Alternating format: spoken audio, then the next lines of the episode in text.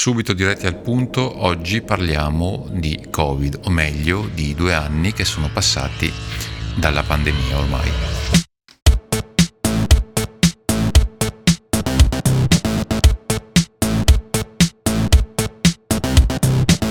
La grande domanda è questa, il mondo tornerà ad essere quello di prima dopo quello che abbiamo passato e che in parte stiamo, tra virgolette, finendo di passare? Intanto vi giro questa domanda, vi ricordo sempre i miei contatti, trovate tutto sul mio sito internet che è www.riccardomilan.it, trovate social, canali Telegram, eh, mail, chi più ne ha, chi più ne metta e quindi non sto a ripetervi tutto quanto, lì trovate tutti i contatti e avete tutte diciamo le, le coordinate del caso. La puntata di oggi è una puntata diciamo parecchio complessa, vorrei dire, parecchio lunga, ha diverse tematiche che andrebbero sviscerate, cioè condensare tutto in quei 10, 15, 20 minuti è abbastanza arduo, lasciatemelo dire. Anche se effettivamente non è lo scopo di questa puntata, non è sicuramente l'obiettivo, vuole più che altro essere una, un percorso, eh, diciamo un riassunto di quello che sono stati diciamo, questi due anni ormai di pandemia che hanno completamente cambiato il nostro modo di vivere, il nostro modo di rapportarci con, con gli altri, il nostro modo di pensare addirittura, penso, ne sono sicuro questo, e mm, hanno stravolto e cambiato le nostre abitudini di vita. Io ricordo benissimo quando a dicembre del 2019 sentivo parlare di questo virus. Vedevamo le immagini da questa città Wuhan in Cina e subito la memoria andava alla SARS, chi si ricorda alla SARS di qualche anno fa, che poi tutto finì, diciamo così, in,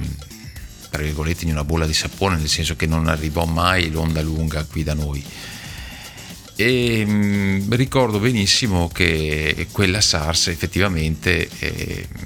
mm, io la, mm, la vissi all'epoca come qualcosa di molto lontano, qualcosa di remoto che non sarebbe mai arrivato qui. Tanto è vero che quando a dicembre appunto di quest'anno rividi quelle immagini che arrivavano appunto da quella città cinese, pensai alla stessa identica cosa. Poi in realtà venne smentito, smentito puntualmente, ricordo le prime trasmissioni radio all'epoca che affrontavano e eh, lambivano marginalmente questa tematica e facevano, diciamo, portavano avanti delle prime domande nelle quali si chiedeva ma secondo voi arriverà qui la pandemia, no, non ci saranno pericoli, tutto finirà in una bolla di sapone e via dicendo. In realtà, in realtà no, in realtà sappiamo tutti come è andata a finire. Io ricordo benissimo, come se fosse oggi, il giorno in cui mh, venne decretato lo stato di emergenza era il 31 gennaio del 2020, mi ricordo benissimo dove ero, a lavoro, il luogo proprio di lavoro dove ero, e rimasi spiazzato perché aprì appunto la pagina di, del quotidiano online, qui eh, quello che diciamo guardo più, con più frequenza qui perché guardo le notizie di carattere locale è il Gazzettino aprì il Gazzettino e vidi appunto che era stato decretato lo stato di emergenza, che suonava un po' come eh, tra virgolette una cosa anomala, come una, una, dichiarazione di guerra, perché effettivamente non, non, si era mai visto, almeno io non avevo ricordi, non ho mai avuto ricordi di, di episodi simili. Però c'era l'eco prima di, appunto di questa, diciamo, di questa SARS, all'epoca la conoscevamo così, di questo virus che in, appunto in, nel lontano oriente stava lentamente falcidiando e relegando al lockdown, una parola che ancora non conoscevamo, stava relegando al lockdown eh, milioni di persone eh, confinate in una piccolissima, piccolissima, non piccolissima, una, una, città abbastanza grande, ma in una regione comunque limitata e confinata. Quindi pensavamo che fosse una cosa che finiva là. Io mi ricordo benissimo appunto il giorno preciso, l'ora e il luogo dove ero. Tanto è vero che decisi, per precauzione, di acquistare su Amazon 10 mascherine FFP2 che all'epoca costavano una cifra abbastanza, diciamo così, eh, non esagerata, ma comunque avevano un, buon, un buon prezzo, 10 mascherine, che tuttora ho qui, 10 mascherine che poi non ho mai utilizzato eh, proprio per, per, la, per, la, pandemia, ovvero sia l'ho utilizzata una o due i, i primi giorni proprio perché effettivamente eravamo tutti spaventati da, dalle notizie che mano a mano arrivavano. Poi queste mascherine magical, magicamente per una legge di mercato schizzarono alle stelle con i prezzi, tanto è vero che poi dopo non si trovarono neanche più su Amazon. E come successe per tutti diciamo, i DPI che conosciamo bene, quindi guanti, gel e via dicendo, perché chiaramente era scoppiato il panico grazie diciamo a quello che i media com- cominciavano a raccontare in televisione, sui giornali, su internet e via dicendo. Io ricordo benissimo appunto le razzie nei supermercati, non so se ve le ricordate anche voi, ma mi ricordo che in quei giorni mh, cominciavano a mancare derrate alimentari, erano introvabili i guanti, erano introvabili il gel, mi ricordo scaffali dei supermercati completamente vuoti, cioè uno scenario vero e proprio da catastrofe nucleare e vi confesso che francamente quel tipo di, diciamo, di, di scenario effettivamente evocava questi tipi di ricordi. Poi cominciarono un po' alla volta la spicciolata, mi ricordo il primo morto, il, il paziente zero, il primo morto e, e, via dicendo. Quindi di conseguenza questo era una cosa che lasciava molto segno. Cominciarono infatti i primi bollettini di guerra, li chiamo io, sui contagi, sui morti, sul numero di pazienti, terapia intensiva, anche dei guariti all'inizio, poi andarono mano a mano sciamando e, e sparirono. E le indicazioni di genere personale, di igiene personale, scusate, il lavaggio delle mani, le dirette tv dei vari governatori e via dicendo benvenga tutte cose che erano sicuramente importanti all'inizio, ma che secondo me alla lunga poi ingenerarono senza ombra di dubbio una sovrainformazione, una vera e propria, tra virgolette, infodemia. A mio, a mio modo di vedere e questo creò nelle persone sicuramente un inizio di, di sospetto infatti tutti cominciammo piano piano a guardarci infatti con, eh, con, sospetto gli uni con gli altri perché eravamo tutti potenziali, eh, tra virgolette, untori, eh, perché effettivamente chiunque avrebbe potuto essere portatore del virus, quindi potevamo infettarci a vicenda. E quindi c'era veramente una, diciamo un, un clima, tra virgolette, di, quasi surreale, ma uh, effettivamente da questo punto di vista era plausibile perché mm, non si poteva fare diversamente, cioè chi avrebbe fatto diversamente? Tutti ci siamo guardati e purtroppo ancora a volte ci guardiamo magari un po' con sospetto, no? perché abbiamo cambiato completamente le nostre abitudini di rapportarci con gli altri. Tant'è vero che poi si arrivò al 9 marzo del 2020, ormai infatti tra, tra pochi giorni, oggi sto registrando la puntata eh, al 16 di febbraio, del 2022, tra 15-20 giorni, 25 giorni siamo all'anniversario di, di questo lockdown, quindi passano veramente due anni che sembrano, per me, almeno per me, sono due anni che sono volati in maniera veramente repentina, in maniera quasi, quasi incredibile. Due anni che abbiamo vissuto in un clima per certi versi surreale, per cui non lo so, non, non, riesco a trarre al momento ancora delle conclusioni, anche perché siamo, ci siamo ancora dentro, secondo me. E poi magicamente, mm, dopo quella prima, quella seconda ondata in cui il virus ci colse veramente di sorpresa, ci colse impreparati perché nessuno, nessuno pensava che sarebbe arrivato qui, nessuno, non, nessuno l'avrebbe mai potuto ipotizzare cioè ipotizzare, lo si ipotizzava ma lo si dava quasi per scontato che non sarebbe arrivato. Quindi cominciamo poi ad andare verso l'estate, il virus magicamente quasi eh, scompare, ci, ci dimentichiamo un po' di tutto e torniamo a vivere come nel 2019 quando la vita per noi tra virgolette era normale però ripiombiamo poi nell'incubo ad ottobre del 2020 fino al marzo del 2021 in cui viviamo appunto la seconda e la terza ondata. E, e qui secondo me scatta veramente quello che possiamo definire come mh, mm, un cambiamento epocale dentro di noi perché pensavamo di essercela cavata con la prima ondata quindi di conseguenza pensavamo di esserne usciti. Tant'è vero che adesso eh, ad oggi almeno vediamo che i contagi sono fortemente in calo per fortuna così come le terapie intensive. La primavera e l'estate sicuramente andranno verso una diciamo così eh, curva in cui i contagi saranno minimi me lo auguro perlomeno però sì siamo già proiettati a pensare che verso ottobre settembre ottobre di quest'anno ripiomberemo di nuovo nell'incubo per fortuna abbiamo dalla parte nostra i vaccini, abbiamo dalla parte nostra anche delle terapie eh, antivirali efficaci che quindi supportano la battaglia nei confronti del Covid. Però eh, noi ormai siamo assolutamente assuefatti a questo tipo di realtà, non, non, non ne veniamo fuori, o perlomeno al momento adesso ci conviviamo. Ecco, il vero cambiamento poi avviene quando? Quando per fortuna arrivano a disposizione in Italia i primi, i primi vaccini, quindi sono i primi strumenti di prevenzione a livello sanitario e comincia una vera e propria guerra lentamente in uno schieramento in opposte fazioni soprattutto a livello dei social e nei talk televisivi che cominciano a bombardarci quasi 24 ore su 24 dalla mattina fino a notte fonda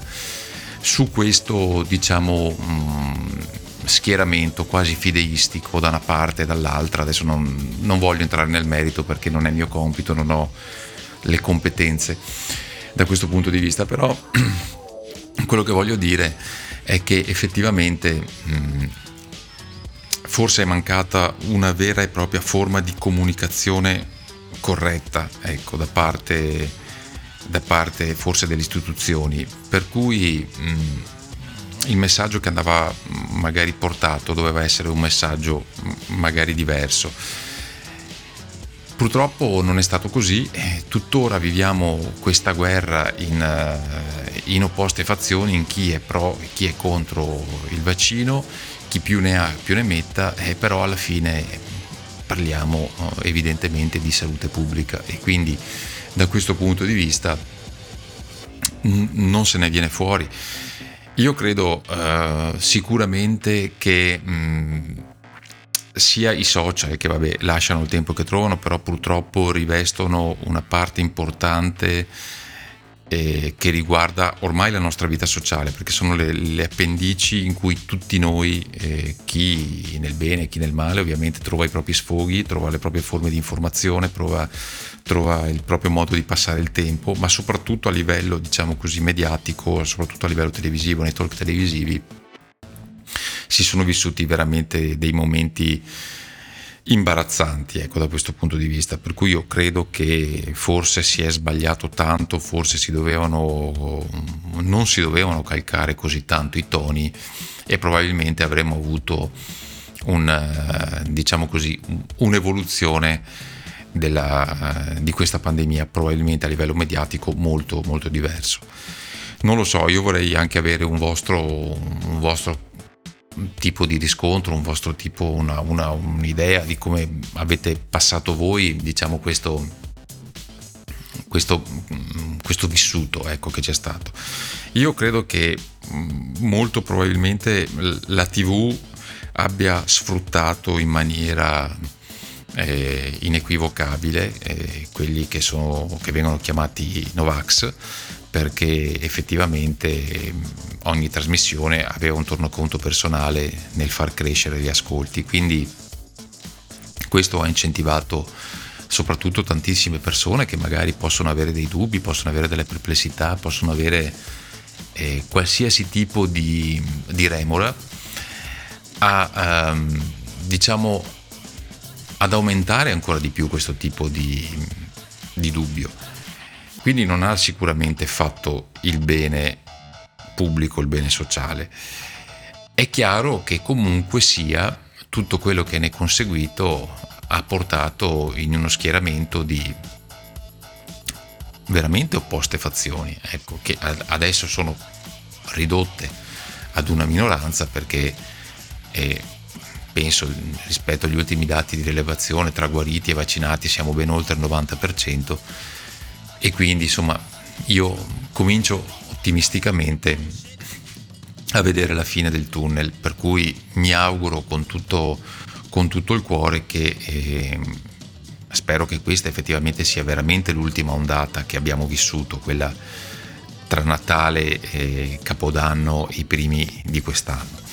ma il discorso non è tanto questo, questo è un preambolo mm, che ci ha portato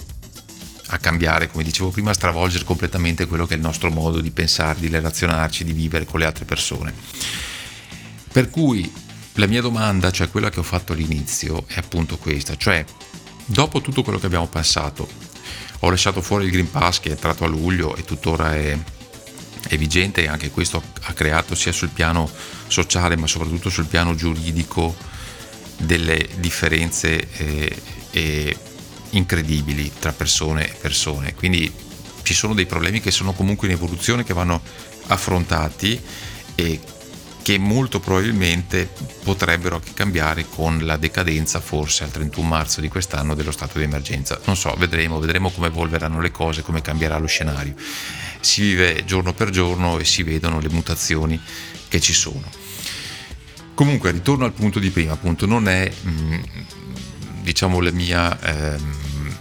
una volontà di, di, cioè di, di, fare luce su questo, la mia è appunto di cercare di farvi capire di come è cambiata la nostra vita, cioè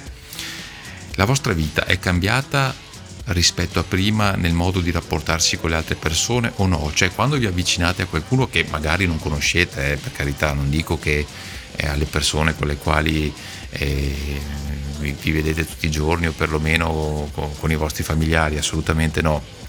però anche con le persone che magari con i vostri amici, ecco, vi sentite a vostro agio e come lo eravate prima del Covid oppure avete sempre magari qualche remora? Cioè secondo voi si ritornerà ad una vita normale oppure ci vorranno anni prima di sanare queste ferite che sono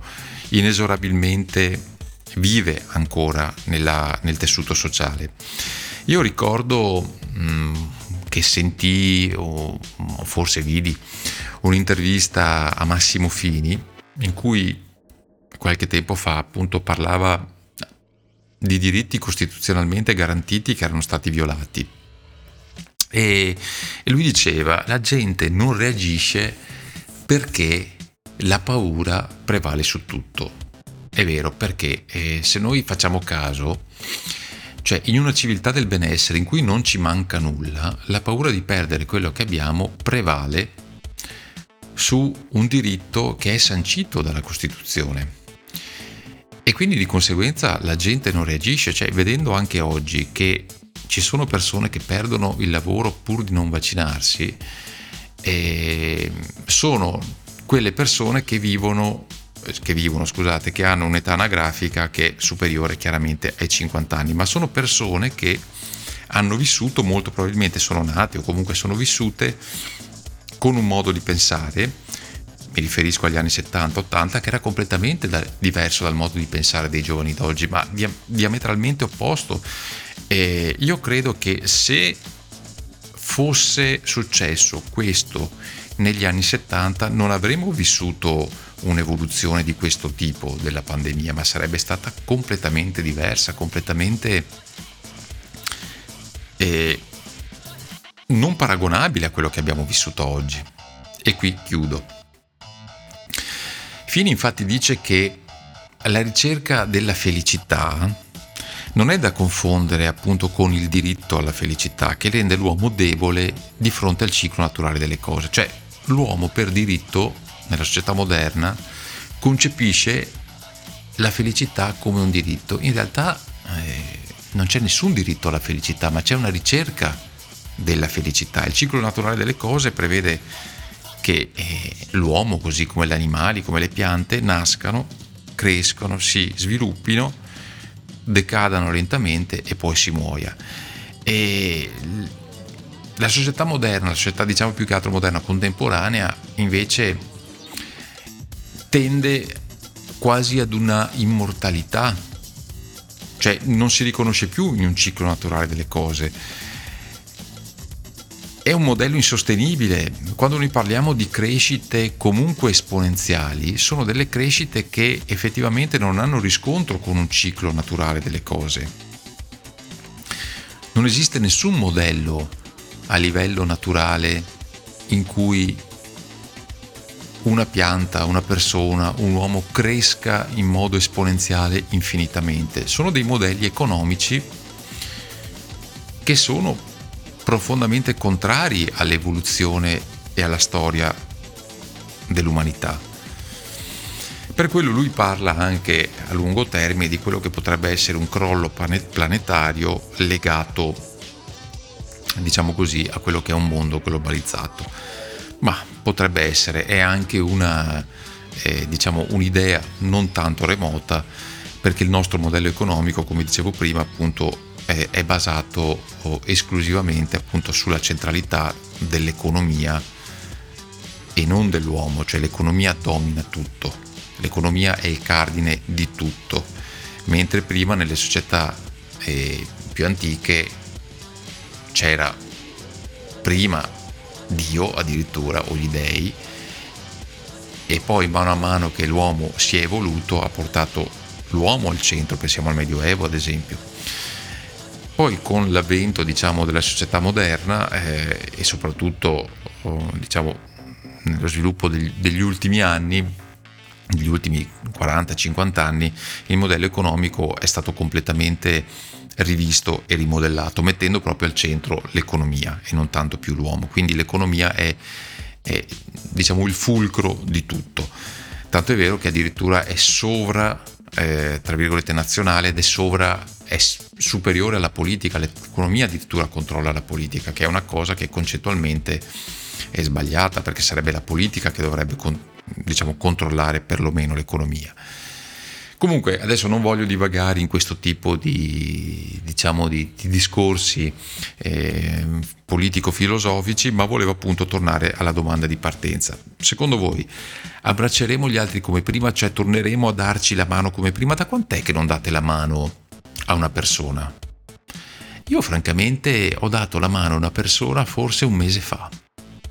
E senza... Mm, e qua, anzi no, non senza, cioè prima di dargliela ci ho pensato, francamente. E un po' mi sono sentito... Non mi viene il termine corretto adesso, ma un po' imbarazzato nel dargliela. Eppure no, se devo essere sincero, per quale motivo dovevo, dovevo essere imbarazzato? Vi ricordate all'inizio della pandemia quando ci, ci consigliavano di usare i guanti. Ecco, poi un po' alla volta anche quel tipo di meccanismo è decaduto, cioè quel tipo di consiglio non andava più bene, i guanti non andavano più usati. Benissimo, le cose cambiano nel tempo, si prende coscienza delle evidenze, però io mi ricordo che eh, quando studiai anatomia e soprattutto microbiologia, mi hanno sempre detto che la pelle è il primo strumento di difesa del corpo umano ed è vero perché è la prima barriera in cui noi abbiamo i nostri microbi eh, che ci aiutano diciamo, nella difesa immunitaria rispetto ai microbi che incontriamo tutti i giorni. È chiaro che questo non significa non lavarsi le mani perché è un assurdo, però la stretta di mani tra le persone chiaramente comporta uno scambio di microbi. Però quando poi le laviamo in un modo diciamo corretto, insomma, questo rischio un po' decade. Pensate a tutti i microbi che non ci scambiamo più, che non portiamo più da una parte e dall'altra. Anche questo è un modo completamente diverso di rivedere la biodiversità, la, la dinamicità della, eh, del fluire di questi microbi. Per cui effettivamente anche, questo, anche nel, nel microcosmo, nel micromondo sono cambiate tantissime cose. E cosa volevo dire? Ecco, eh, ho avuto, ritornando al discorso di prima, ho avuto delle perplessità nel dare la mano a questa persona, poi tutto è tornato alla normalità, però effettivamente questo mi ha dato da pensare perché nella mia testa questo tipo di modus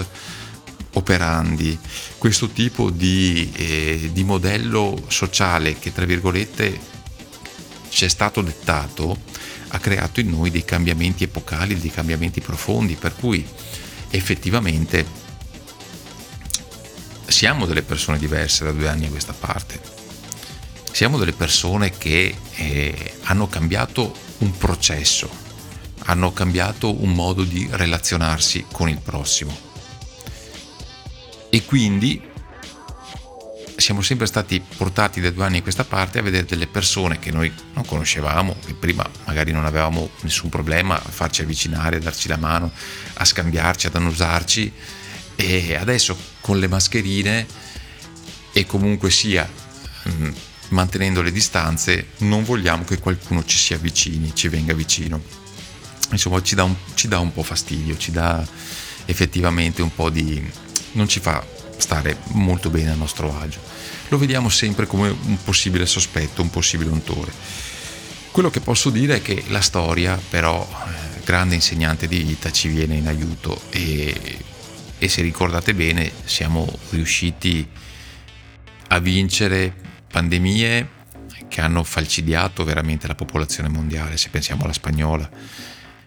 prima ancora pensiamo alla peste, però erano epoche in cui non esisteva niente, non esisteva nessuna terapia farmacologica, non, non, non sapevamo, eh, cioè non, sapevamo come affrontare la patologia. All'epoca ne siamo usciti, oggi che abbiamo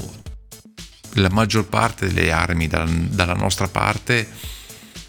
ne usciremo sicuramente. Ne usciremo sicuramente e ne usciremo vincitori. Probabilmente ci vorrà molto tempo per, diciamo così, rimettere in sesto tutto quello che eh, in questi due anni abbiamo vissuto e che lascerà delle tracce, secondo me, eh, indelebili in noi, perché sono stati due anni veramente tragici, veramente che ci hanno segnato e ci hanno diciamo inferto delle ferite che difficilmente verranno sanate nel breve tempo. Per cui io vorrei terminare qui la puntata rivolgendovi una domanda. E voi come avete vissuto questi due anni? Cioè, qual è la cosa che vi è mancata di più e che ha avuto delle ripercussioni importanti nella vostra vita sociale? Perché questo è stato alla fine, questi due anni di pandemia hanno portato a questo anche e c'è da fare una riflessione profonda su questo. Noi non vediamo ancora i risultati e gli esiti di questi due anni, ma li vedremo a lungo termine. Pensiamo solamente alle ripercussioni che i ragazzi hanno vissuto in ambito scolastico. Cioè, è, secondo me sulle nuove generazioni è stato devastante questo tipo di approccio a livello psicologico e gli echi di questo tipo di, diciamo, di atteggiamento cominciamo a vederli adesso, ma li vedremo sicuramente negli anni a seguire. Non so, io sospendo la puntata qui, era una puntata come vi avevo promesso eh, purtroppo lunga ma ricca diciamo di spunti che andrebbero sempre più approfonditi, ma sono degli spunti che ho voluto mettere giù per dialogare un attimo con voi su quelli che potevano essere anche quelli, i vostri punti di riferimento, i vostri spunti, le vostre idee. Per quello mi piacerebbe avere anche un tornaconto da parte vostra. Niente, io concludo qui, vi ricordo sempre eh, il mio sito internet che è riccardomilan.it dove trovate tutte le coordinate del caso iscrivetevi se vi fa piacere anche alla newsletter su Substack, io la trovo molto carina, il podcast potete ascoltarlo anche da lì, per cui se vi iscrivete alla newsletter automaticamente vi arriverà nelle mail sia la puntata, l'ultimo episodio pubblicato, sia anche il, un articolo che allegherò, che potrebbe derivare dal mio blog come piuttosto derivare, diciamo così, da altri, da altri siti di interesse particolari. Per cui è un, diciamo, un valore aggiunto in più al quale io vi dico, eh, vi esorto ad iscrivervi e comunque appunto ci sono anche tutti i social se volete seguirmi lì quindi facebook twitter ehm, instagram chi più ne ha più ne metta per cui concludo qui vi saluto alla prossima e fatemi sapere cosa ne pensate. Ciao